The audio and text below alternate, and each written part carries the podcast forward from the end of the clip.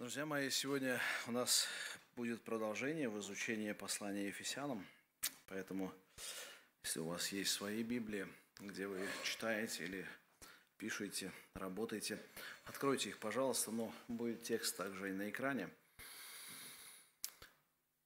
Сегодня мы постараемся с вами посмотреть на текст, который обращен непосредственно к сестрам, или точнее к замужним женщинам. Но те, кто еще не в браке или не замужем, крайне полезно. Или не будет замужем никогда. Крайне полезно знать эти истины, потому что они важны вам в других сферах, где требуется послушание. За основу мы, конечно же, возьмем наш текст из послания к Ефесянам – но также постараемся посмотреть на другие тексты, где идет рассуждение на эту тему. Чтобы правильно понять вот эти стихи, которые мы будем с вами, о которых говорить, нам важно или нужно еще раз напомнить контекст, с которым связано дальше это наставление. Особенно мы с вами остановимся на 21 стихе, подробнее о нем поговорим – и мы начнем сегодня говорить с раздела об исполнении Духом Святым. Именно он был, этот раздел, последним на прошлой неделе в изучении. Итак, с 18 стиха начнем смотреть с вами. «Не упивайтесь вином, – пишет апостол, – от которого бывает распутство, но исполняйтесь Духом». В прошлое воскресенье мы сказали, что Писание повелевает нам с вами держать разум трезвом или в ясности, всегда держать его так. Мы не должны пользоваться чем-то в жизни, что будет затуманивать наш ум. И наш разум, он должен быть подчиненным Духу Святому.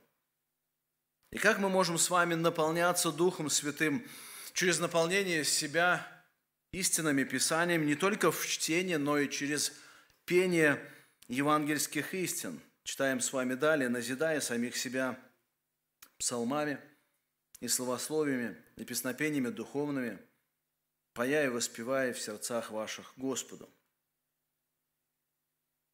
Еще одно средство, которое описывает здесь апостол Павел, наполнение нас Святым Духом, это развитие в себе, верующем, то есть человеке, сердца благодарного.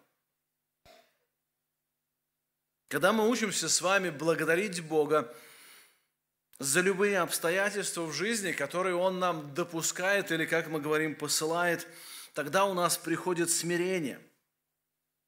Когда мы ясно понимаем, что это не столько делают люди в моей жизни, сколько делает Бог. И Он хочет сегодня или в это время по-особому обратить наше внимание к себе – и вот тогда в этих обстоятельствах мы начинаем просить Господа, чтобы Он дал нам мудрости, чтобы наше сердце продолжало быть благодарным за все, что Он делает с нами. И мы читаем с вами «благодаря всегда за все Бога и Отца во имя Господа нашего Иисуса Христа». Итак, друзья мои, мы с вами ответственны за все, что мы делаем со своей душой – Созидаем ли мы ее или разрушаем, это наша ответственность. Назидание должно идти разными средствами, как мы уже сказали, чтение Писания, кто-то берет заучивание Писания, размышление, изучение Писания, воспевание песен, основанных на истине, а также постоянно практикуя в своей жизни благодарность Богу. Неблагодарное сердце, оно крайне опасно. Мы с вами разбирали эти истины, когда смотрели на начало пятой главы, где говорится об опасности неблагодарного сердца. И вот затем идет крайне важный стих для нашей с вами сегодняшней темы. Исполнение Духом Святым через повиновение тем институтам, которые установил Бог – или учреждением их еще можно сказать. Когда верующий человек желает учиться повиновению, то он начинает просить Божьей мудрости. Он начинает просить Божьего руководства Это и есть путь к исполнению Святым Духом. 21 стих. Как мы можем наполняться Духом Святым, поминуясь друг другу в страхе Божьем? Дословный перевод, если вы попробуете его сделать с оригинала, он будет так, подчиняясь друг другу в страхе Христовом. У нас написано в страхе Божьем, здесь написано в оригинале в страхе Христовом. Очень важно нам сейчас попробовать чуть-чуть глубже порассуждать над этим текстом, над этим стихом. Первое, над чем хотелось бы с вами поговорить, есть ли разница между фразой «страх Христов» или «страх Божий». Ну, кто-то скажет, по большому счету, наверное, нет никакой разницы между первым или вторым выражением. Но заметьте, почему-то автор не, не написал страх Божий, а написал страх Христов – Разве он сделал это только для синонимичности, чтобы не повторяться? На мой взгляд, есть некий оттенок отличия. И вот эту грань не всегда на самом деле легко и точно выразить в словах. Где граница одного страха и рамки другого? Но мы попробуем с вами чуть-чуть порассуждать об этом. Это разделение на самом деле будет более философским, чем богословским в строгом смысле этого понимания. Читая тексты о страхе Божьем из Ветхого Завета, наверное, когда вы говорите о страхе Божьем, то вам быстро должно в памяти всплыть стих из притчи 9 главы, 10 стих. Помните начало мудрости – страх Господень. Или притча 14, 27. Страх Господень – источник жизни, удаляющий от сетей смерти. Идея стихов, вот этих, которых мы только что прочитали, она состоит в том, что человек, который действительно боится Бога, у него есть внутренний страх перед живым, истинным Богом Вселенной, Творцом Вселенной, он будет удаляться от глупостей – и он начнет двигаться в сторону мудрости. То есть страх перед Богом, истинным, живым, праведным, он будет вселять в человека желание жить так, как хочет Бог, искать Его мудрости. Такой человек будет крайне избирателен, из какого источника он черпает основания для своей жизни. Он будет скрупулезно подходить к тому, что он смотрит, к тому, что он делает, к тому, о чем он говорит, о чем он думает. Но есть и другие тексты, которые говорят о страхе человека перед Богом, как великим Творцом неба и земли и превознесенным властелином. И вот этот страх, он может даже вызывать ужас. Вспомните Исаию. Когда он увидел в храме Бога, сидящего на престоле великом и превознесенном, вспомните, какова была его реакция. И сказал Исаия, горе мне, погиб я. Ибо я человек с нечистыми устами и живу среди народа также с нечистыми устами. Глаза мои увидели царя Господа Саваофа. Друзья мои, Бог бесконечно отличается от человека, и встреча грешника со святым Богом – это всегда ужас – Евреям 10.31 написано так, страшно впасть в руки Бога живого.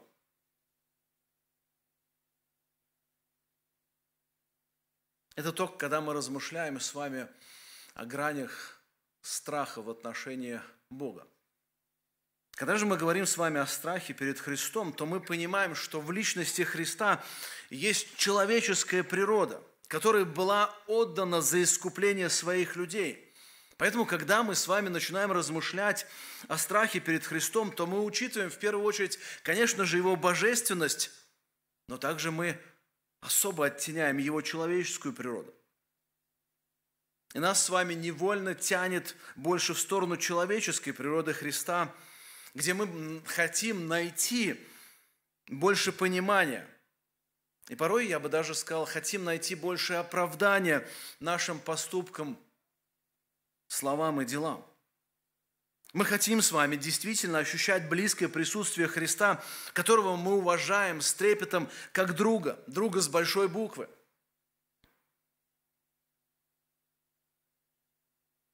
Но когда мы читаем Писание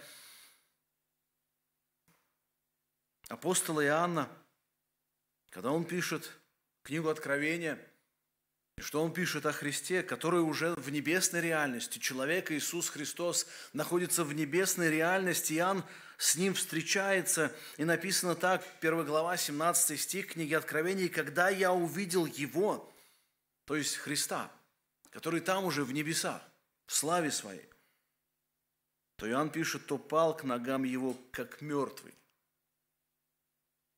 И он положил на меня десницу свою, сказал мне, не бойся, я есть первый и последний. Заметьте, здесь описывается сильный ужас или сильный страх у человека перед небесной реальностью, где он сталкивается с Богом.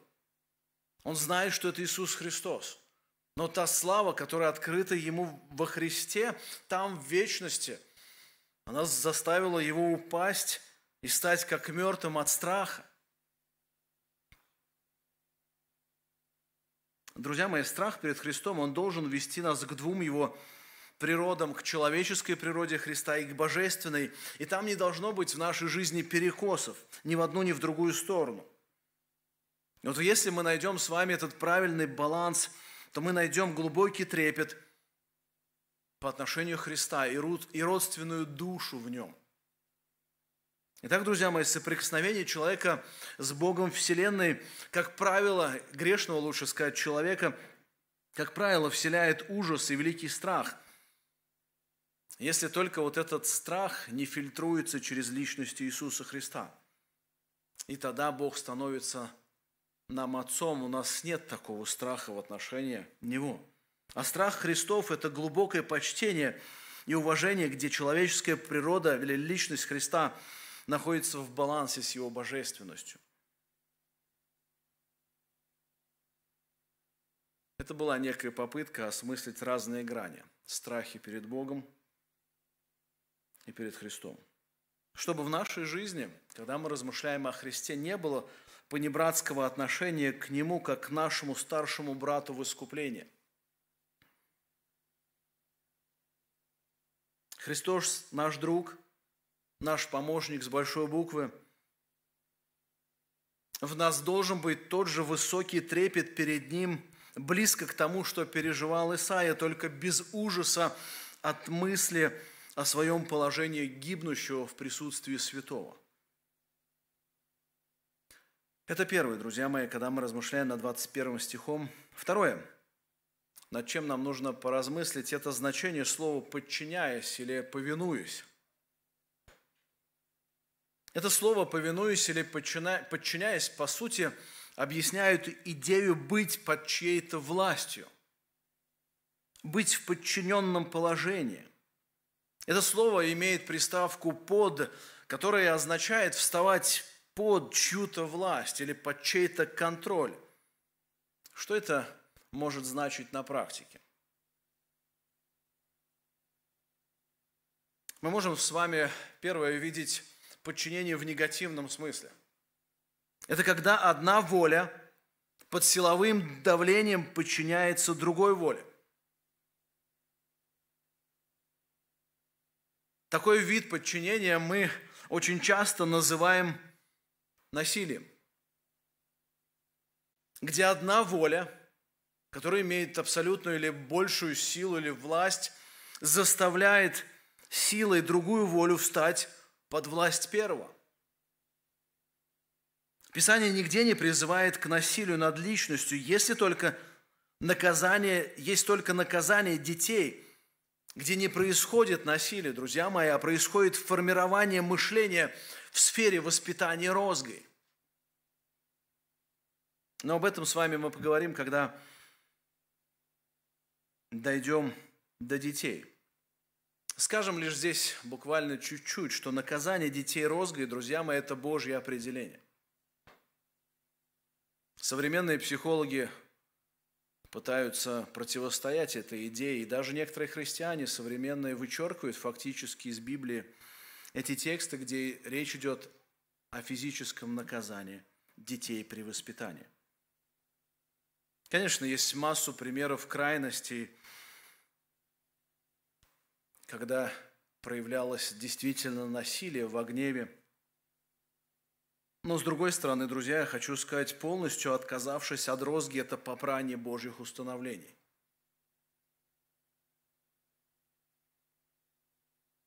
По сути, это преступление закона Божьего о воспитании. Есть другая форма подчинения, подчинение в положительном смысле. Это когда одна воля добровольно подчиняется другой или осознанно встает под власть другой воли. Мы знаем с вами пример из Троицы. Мы знаем с вами, что Иисус Христос – он подчинен Богу Отцу. Хотя мы понимаем, что в Троице не может быть разных диаметрально противоположных мнений или идей, как это бывает у людей. Они едины во всем, все же при этом Сын подчинен Отцу. И это добровольное подчинение. Оно было ярко, очень сильно продемонстрировано Иисусом Христом, когда Он жил на земле – он все делал, как отец ему определил. И ничего он не делал, то, что отец не сказал ему делать. Он ничего не делал от себя. Любое действие, любое слово, любая мысль, любой поступок строго в контексте того, что определил ему отец. Ни шаг влево, ни шаг вправо. Важный оттенок, друзья мои, когда мы с вами действительно говорим о подчинении или повиновении, оно должно быть добровольным. Потому что недобровольное подчинение, даже где не проявляется физическое насилие, это по сути будет обнаружен скрытый бунт или перемирие, но не мир. Вы все, наверное, знаете историю и помните очень хорошо историю Авесолома когда в его сердце закралось желание стать царем вместо отца. Он должен был добровольно подчиняться царю Давиду и отцу своему. Но что он сделал? В какой-то момент времени он решил, народ, который шел к Давиду, он решил встречать его и спрашивать, а в чем у тебя трудность? И тем самым он склонил очень многих людей на свою сторону, при этом подчеркивая занятость царя.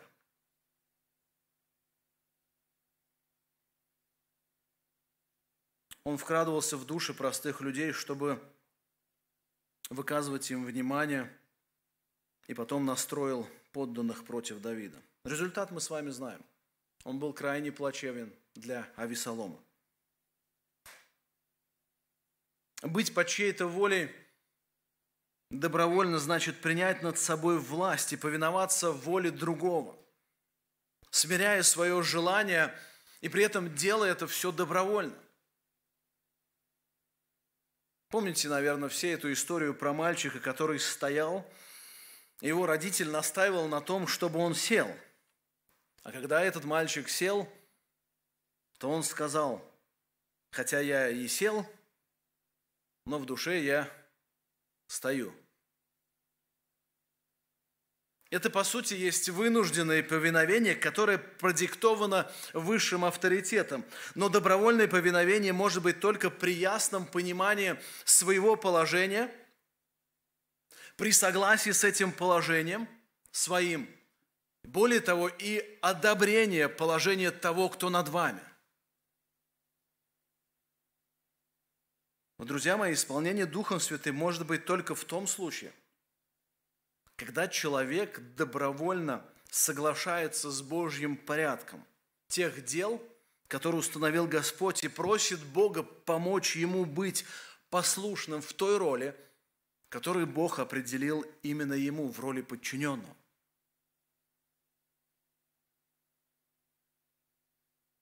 само послушание или добровольное повиновение, оно станет победой Духа Святого в нашей жизни там, где наша воля желает другого решения.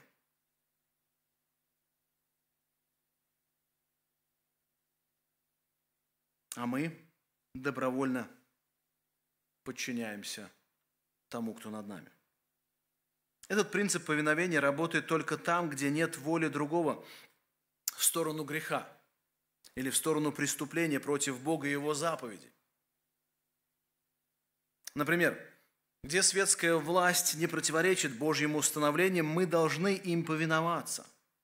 Но где они превышают полномочия и толкают нас к греху, там мы должны слушать больше Бога. Вспомните историю, которую описывают нам про благовестие Иоанна и Петра в книге Деяния, где их взяли под стражу и хотели их судить. И вот здесь, в 4 главе 18 стихом, их призвали на этот суд и приказали им отнюдь не говорить и не учить об имени Иисуса Христа. Но заметьте, что говорит Петр. Но Петр и Иоанн сказали им в ответ. То есть судите или размышляйте, или рассудите – Вникните, справедливо ли перед Богом слушать вас более, нежели Бога? Мы не можем не говорить того, что видели и слышали. То есть, хотя вот в этом тексте слово «слушать» имеет значение «слышать» или «прислушиваться», и дальнее значение у этого слова «слушаться». Из контекста нам ясно абсолютно, что власть имущие хотели заставить Петра и Иоанна слушаться их больше, нежели Бога. Но апостолы дали понять им, что последователи Христа не подчинены Богу и находятся под Его властью и будут делать только то, что Он, Бог, им повелевает. Итак, быть в повиновении или подчинении – это осознанное и добровольное действие воли человека, которое направлено к тому, кто поставлен Богом над ним – Еще одна важная деталь, когда мы с вами рассуждаем о подчинении или послушании, или повиновении. Подчинение не всегда равно согласие, где есть полное понимание. Повиновение или подчинение не всегда равно согласие, где есть полное понимание. Какая разница между двумя этими понятиями подчинения и согласия? Согласие – это некий компромисс или соответствие во все, во, ну или во многих, или во всех взглядах и решениях. То есть один человек говорит, нужно делать вот это сейчас, а другой говорит, почему? Тот ему встречно говорит, ну потому что и дает аргументы. И тот человек, слушая аргументы, говорит, ну да, здраво, согласен. Действительно, сейчас лучше делать вот это. Я это как-то не учел, поэтому я переключаюсь на эту работу. Или, например, двое людей могут быть согласны в каком-то решении переехать в другой город, который более развитый, чтобы попробовать себя на прочность. И другой говорит ему, да, я согласен, мы что-то засиделись в этом захолустье, нам уже пора расти, развиваться, и там, скорее всего, в этом городе мы сможем это сделать. Давай, поехали туда. Это согласие. Подчинение – это не всегда полное понимание и согласие. Повиновение может строиться на доверии тому, кто поставлен надо мной, и на согласии с Божьим определением моего статуса, статуса подчиненного. Конечно, друзья мои, намного лучше и легче, когда в одном событии сходятся две, два этих важных понимания. Это повиновение и полное согласие. Но этого может и не быть.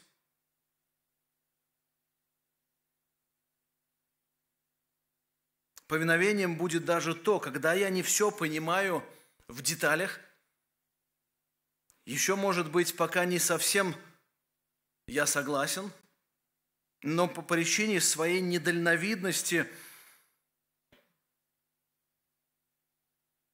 я не начинаю протестовать. Я понимаю, что я не все могу видеть сразу, не все могу понимать, но я доверяю. Я добровольно доверяю тому, под кем, под чьим контролем я нахожусь.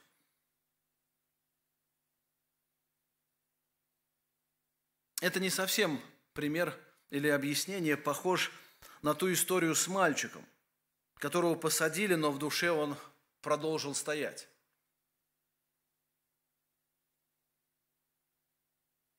Если бы у мальчика действительно было бы повиновение, то он бы сказал, папа, я сел, потому что ты так сказал. Хотя я не желал этого и не видел большого смысла в этом, но раз ты считаешь так, то я сделаю это с уважением к тебе, соглашаясь с твоим мнением и со своим положением. Положением ребенка. Друзья мои, вот это будет повиновение, а не бунт. При этом еще даже не, когда не пришло полное согласие в деталях с решением. Итак, мы с вами оттенили грань в послушании, где может не быть согласия, но при этом не быть и бунта в противостоянии. Третье, над чем нам стоит поразмыслить, когда мы с вами смотрим в этот стих, это слово «подчиняясь», оно стоит или идет вместе со словом «друг другу».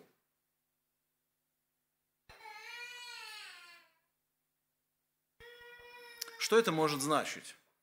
Что это может значить?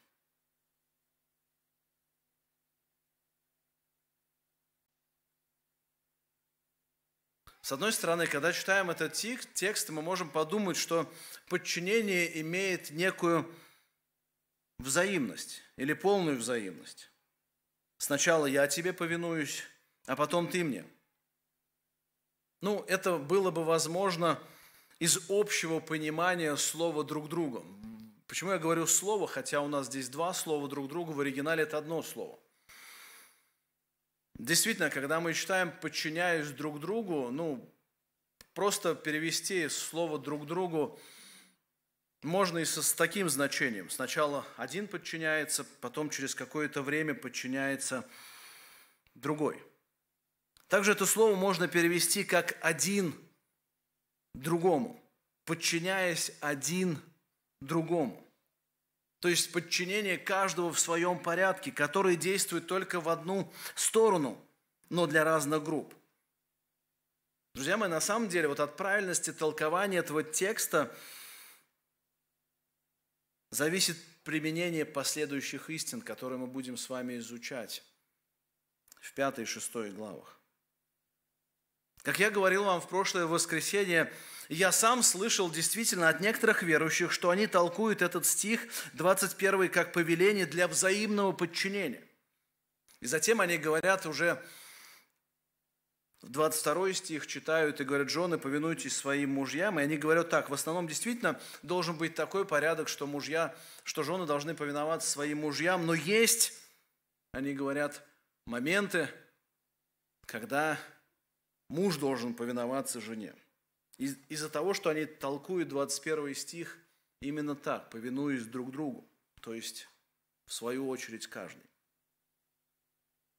Здесь возникает законный вопрос, друзья мои, к тем, кто так считает. Кто будет арбитром в решении, что уже пришло это время для того, чтобы начал муж подчиняться в этой ситуации, а не жена? Это первый вопрос. Кто это решит? Что сейчас муж должен повиноваться, а не жена? Муж? Он должен сказать, ну да, теперь пришло время мне повиноваться, тебе или жена. Или оба. Или люди извне должны это, в этом помочь, как в известной игре «Помощь зала» 50 на 50 или «Звонок другу». Давайте еще дальше посмотрим. Шестая глава, первый стих. «Дети, повинуйтесь своим родителям в Господе, ибо этого требует справедливость». Этот блок о повиновении также идет в послание Ефесянам под, после 21 стиха, где говорится о повиновении друг другу. И если идти такой логикой, что мы можем повиноваться сначала один другому, потом другой этому, то тогда как вписывается идея с детьми? Здесь мы читаем, что «ибо всего требует справедливость, чтобы дети повиновались родителям, а не наоборот». Разве справедливость требует того, чтобы родители повиновались детям?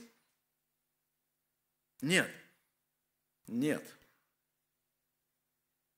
Справедливость требует здравой последовательности, а именно дети повинуются родителям, пока те находятся по статусу в зависимости от них. Еще дальше, если зайти рабы, в пятом стихе 6 главы, «Повинуйтесь господам своим по плоти со страхом и трепетом в простоте сердца вашего». Представьте себе обратное повиновение в случае господа должны повиноваться рабам. До этого просто быть вообще не может. Но если мы все это относим к 21 стиху и говорим, что повинуясь друг другу, значит, на основании этого стиха, если мы понимаем, что он реверсно может работать, однажды могли бы рабы прийти к своим господам и сказать, вот смотрите, читайте, как написано.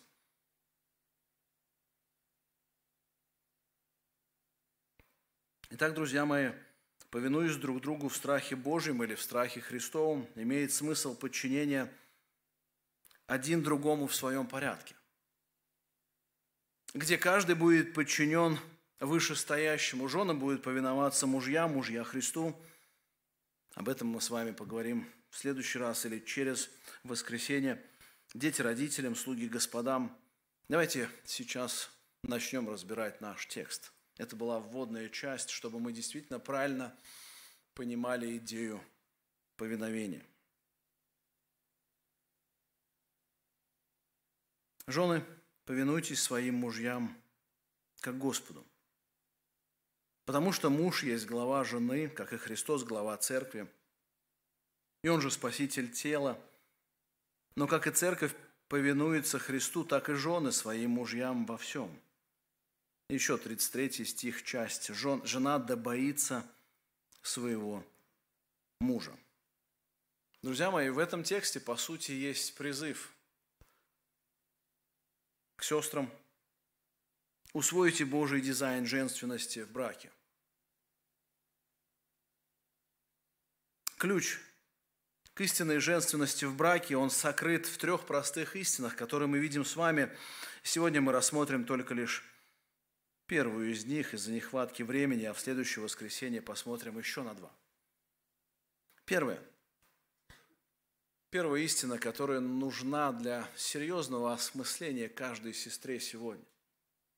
Повиновение мужу через повиновение женщины Христу.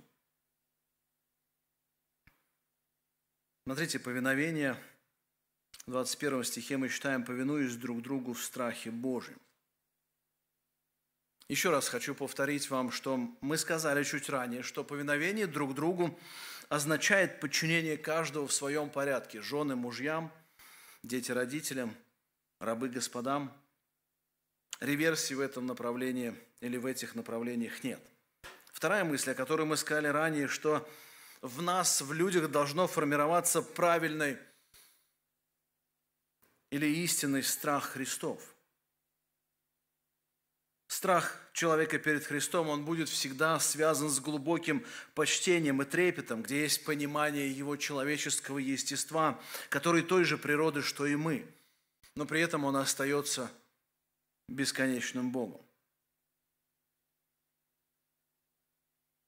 Далее, друзья мои, что важно услышать вам, сестры.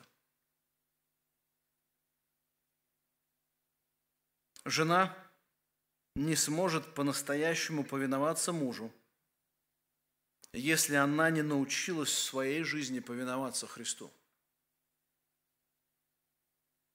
Если в ее жизни нет постоянной практики ходить в страхе Божьем, она не сможет повиноваться мужу. Сердце поистине покоренное Христом сможет правильно повиноваться другим авторитетам, установленным Богом, такие как правители – такие как родители, муж, начальник на работе, пастыри в церкви и так далее.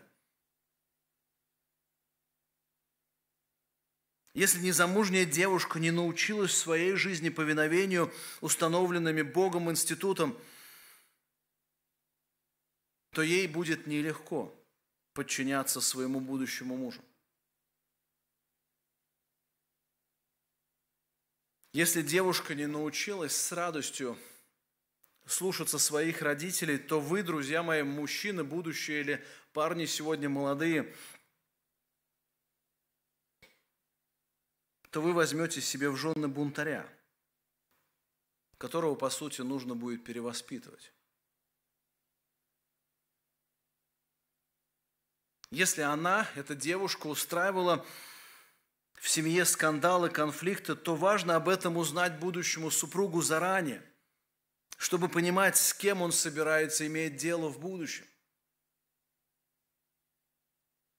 С человеком, который живет под господством и властью Христа, или с бунтарем, для которого есть только один авторитет – она сама.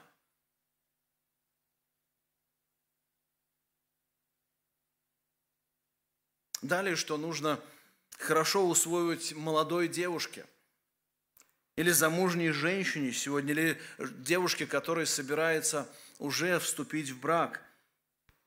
Повиновение жены мужу – это не человеческое установление, друзья мои, это не изобретение шовинизма, это Божье определение для замужней женщины.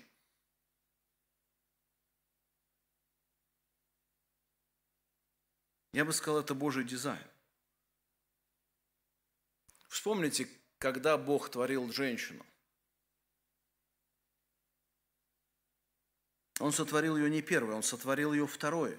Он сотворил ее не из праха земли, а уже из живой плоти мужчины. Хотя, как мы знаем с вами, первый источник сотворения человека – это прах, все же жена создана из кости и плоти человека. Друзья мои, Бог мог с легкостью сотворить Адама и Еву одновременно из праха земного. Не так ли? Легко. Но Он этого не сделал. И мы понимаем из Писания, что есть в этом умысел Божий, чтобы показать порядок ролей в браке. Эта разница при сотворении уже говорит о разном взгляде Бога на мужа и жену внутри семьи. Послушайте внимательно, сестры. Если у жены нет повиновения своему мужу, то проблема не столько в авторитете мужа, сколько ее неавторитетное отношение ко Христу. Еще раз. Если у жены нет повиновения своему мужу, то проблема не столько в авторитете мужа, сколько в ее неавторитетном отношении ко Христу. Послушайте, если вы, как жена, не уважаете своего мужа, потому что у него нет заслуг перед вами или перед Отечеством, как сегодня можно говорить, вы не уважаете в первую очередь Христа – в его определении поставить над вами мужа, как главу которого вы должны воспринимать как лучшее Божье определение для вас.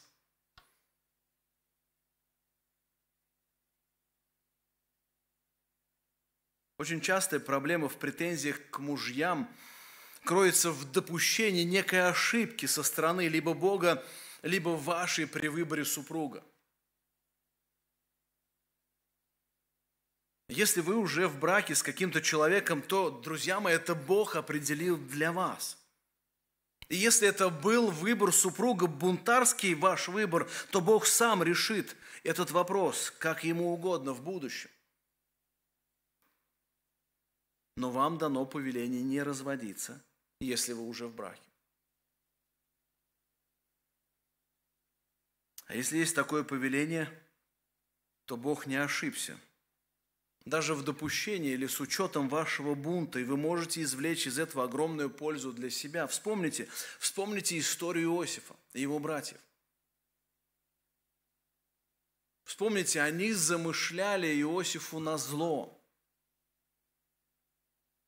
И в оригинале стоит то же самое слово, но Бог замышлял те же самые обстоятельства те же события он замышлял на добро. Жены, сестры, нам нужно с вами в этих стихах увидеть не ваших приземленных мужей, которые, может быть, мало похожи на Христа или совсем не похожи, если они неверующие. Но вам нужно научиться разгляд... разглядеть Христа за ними. Христа, который повелевает вам повиноваться Богу в вопросе определения ролей в браке. Здесь нет оговорок в Божьем определении ролей. Как вы знаете, в нашем народе придумали хорошую поговорку «я и лошадь, я и бык». Наверное, все ее знаете дальше, да? Что я и женщина, и мужчина в одном лице. Это я немножко изменил, чтобы здесь, с этого места, коряво так не говорить. Взгляните, как апостол говорит об этом вопросе в своем другом послании к Колоссянам. Павел очень кратко пишет, «Так, жены, повинуйтесь, или сами подчиняйте себя мужьям своим, как прилично или как подобает в Господе». В этом стихе апостол уточняет, что повиновение жены мужу должно, по сути, происходить из ее сердечного желания. На это указывает глагол «повинуйтесь». То есть, по сути, он говорит, сами трудитесь над своим сердцем, чтобы быть в повиновении.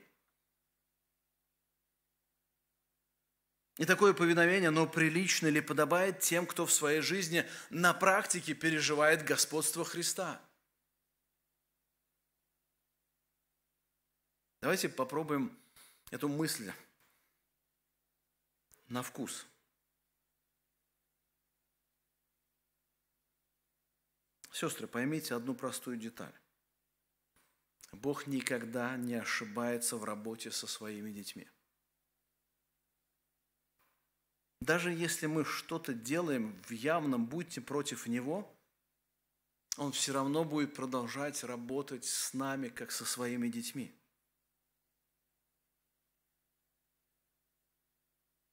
Мы знаем с вами массу примеров, таких как дети ДВР, которые воспитываются в семьях, знают Бога, потом уходят от Него, пускаются во все тяжкие и возвращаются в какой-то момент к Богу. Или кто-то из мира, приходят люди, и вот вроде жизнь только началась. Вот вроде только вкусил Божью благодать. И вот дальше бы жить и жить. Но последствия прошлой жизни, они дают о себе знать. Разрушение организма – какая-то неизлечимая болезнь, и мы знаем, что жизни могут угасать от прошлых ошибок. И здесь вопрос, что не так? Вроде я пришел к Господу. Все так. Он тебя простил. Но последствия прошлых грехов, они приносят сейчас плоды – и вот эти плоды, которые сейчас в жизни этого человека, это плоды для настоящего смирения перед ним в этих обстоятельствах при угасании здоровья. Когда есть возможность пройти с ним долину страданий, когда есть возможность пройти с ним и выпить эту чашу последствий, и сказать, Господи, Ты благ.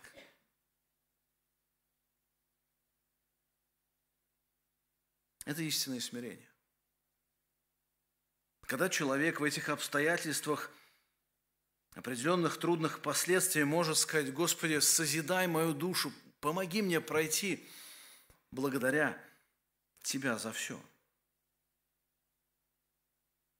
Сестры, ваш брак – это либо Божье благословение, либо Божье допущение на фоне вашего бунта.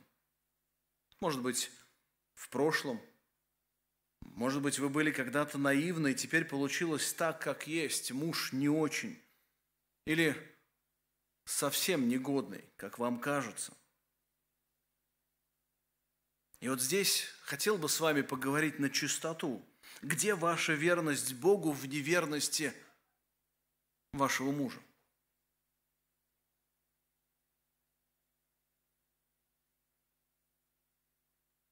Если муж не верен Богу, и обязательством по отношению к вам, где ваша вера в Божью благость для вас в этом, в этом браке с этим мужем?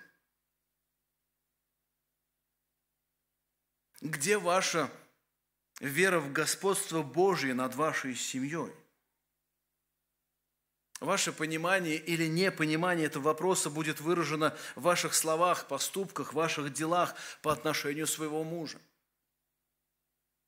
Если вы хотите его изменить и выбрали для себя путь проедания у него плеши, то, скорее всего, вы не приняли господство Христа в вашем браке. Ваше понимание господства Христа будет выражено в вашей глубокой и сердечной молитве в благодарности за своего мужа. Что он вам дан в первую очередь для вашего освящения.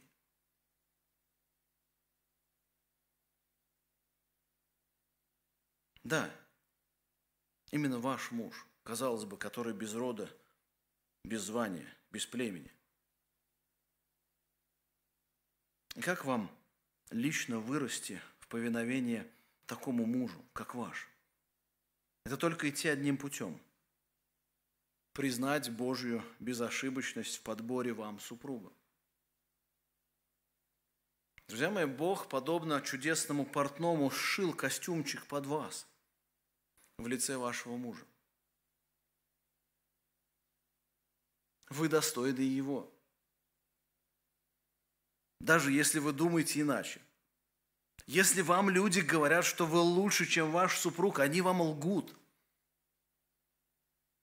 Не только по причине ограниченности у них понимания глубин сердец человеческих. Они не все видят, они не все знают, только Бог сердцеведец. Но и по причине непонимания Божьего господства над институтом брака. Бог не ошибается в выборе всех мелочей и тонкостей в, бра... Э, в брачном покрое. Даже если вы принесли пред Богом свою модель брака, которую Он должен шить для вас, Он обязательно перекроит по-своему.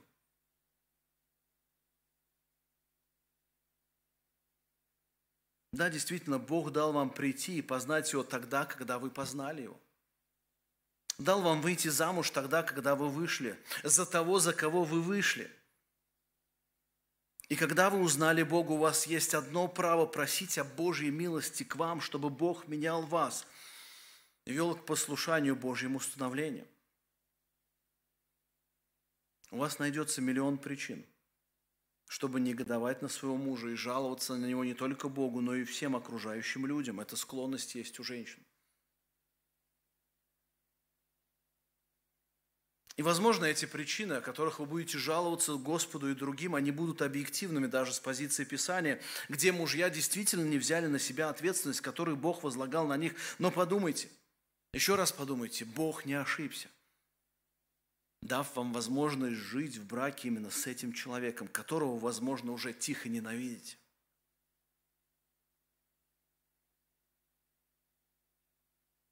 Сестры, ваша брань не против плоти и крови. Ваша брань должна быть не столько против ваших мужей, сколько против вашей бунтующей сущности.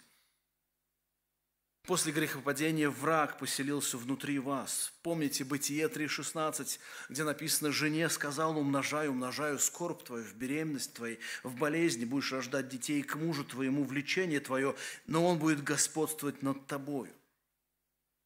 И здесь речь идет о влечении взять верх над мужем. Влечение занять его место управления семьей, стать выше его, найти в нем недостатки, чтобы продемонстрировать свое превосходство, продемонстрировать всем. Безусловно, друзья мои, есть мужчины-тираны, безусловно, есть беда в мужском шовинизме, но только вдумайтесь в слова – который Бог сказал женщине в Эдемском саду. Это ее действительно ахиллесова пята, желание господствовать над мужем.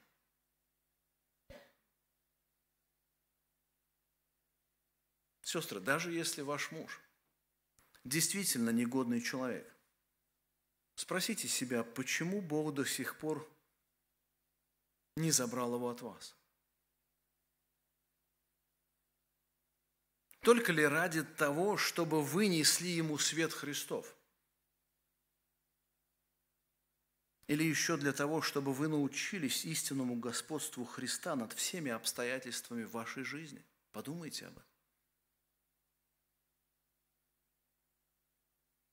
Если Христос Господин вашего сердца, то и ваш дух будет искать во многой и частой молитве к Богу подлинное утешение и неограниченную любовь к вашему мужу. Дорогие сестры, если вы действительно хотите по-настоящему быть женственной в браке, начните с правильного порядка осмысления, осмысления своей подчиненности. И этот порядок начинается не с вашего мужа. Этот порядок начинается с правильного понимания своего послушания Христу в вашем браке. Бог не дал нам раскрыть эти темы на летнем выезде. Надеюсь, Он позволит нам глубже осмыслить эти истины на наших собраниях. Итак, друзья мои, мы начали с вами сегодня говорить о важном повелении фактически для нас. Усвойте Божий дизайн женственности в браке. Сестры, посмотрите сегодня в своей жизни – во время молитвы обратитесь ко Христу и попросите Его правильно усвоить вот эту истину, первую истину, которую мы разобрали, повиновение мужу через повиновение женщины Христу.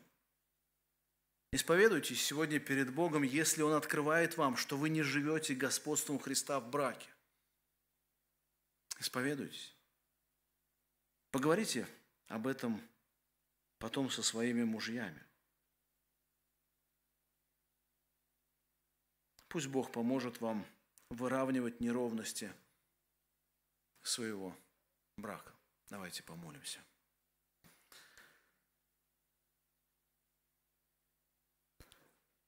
Господь и Бог наш, мы благодарим Тебя за возможность, которую Ты даешь нам сегодня вникать в Твое Слово. Господи, как сложно читать эти тексты, о которых, в которых говорится о подчинении, о повиновении. Господи, как мир сегодня исказил все эти понятия. Господи, как враг, который внутри наших сердец исказил эти понятия. Господи, просим Тебя, Ты веди нас к тому, чтобы мы действительно, читая Писание, могли видеть Тобой установленные институты и стараться жить перед Тобою, иметь страх Христов.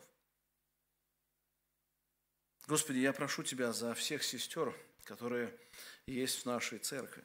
За всех, кто слышит и будет слушать эти проповеди, Господи, прошу Тебя, дай благодать им увидеть эту реальность, как она есть. Что очень часто нет благословения в семьях не потому, что мужья плохие. Очень часто есть неблагословение от того, что есть требования не к себе, к другим. Господи, помоги вернуться к этому осмыслению и понять, насколько сама сестра, сама жена действительно ли признает институт Божьего установления, где она должна повиноваться своему мужу. Повиноваться даже тогда, когда она не согласна. Повиноваться даже тогда, когда она всего не понимает. Повиноваться, потому что так определил Бог. И чтобы это повиновение было не вынужденным, а желанным. Потому что ты определил, и ты поставил мужа над ней. Господи, помоги эти истины не просто услышать сегодня сестрам, а эти истины пропустить в свою совесть. И там действительно глубоко переосмыслить свое отношение к Тебе, Христос, чтобы измененное отношение, где будет Твое господство над ними, оно вошло дальше в брак – где будет добровольное повиновение мужьям. Молимся Тебя об этом, наш Господь. Аминь.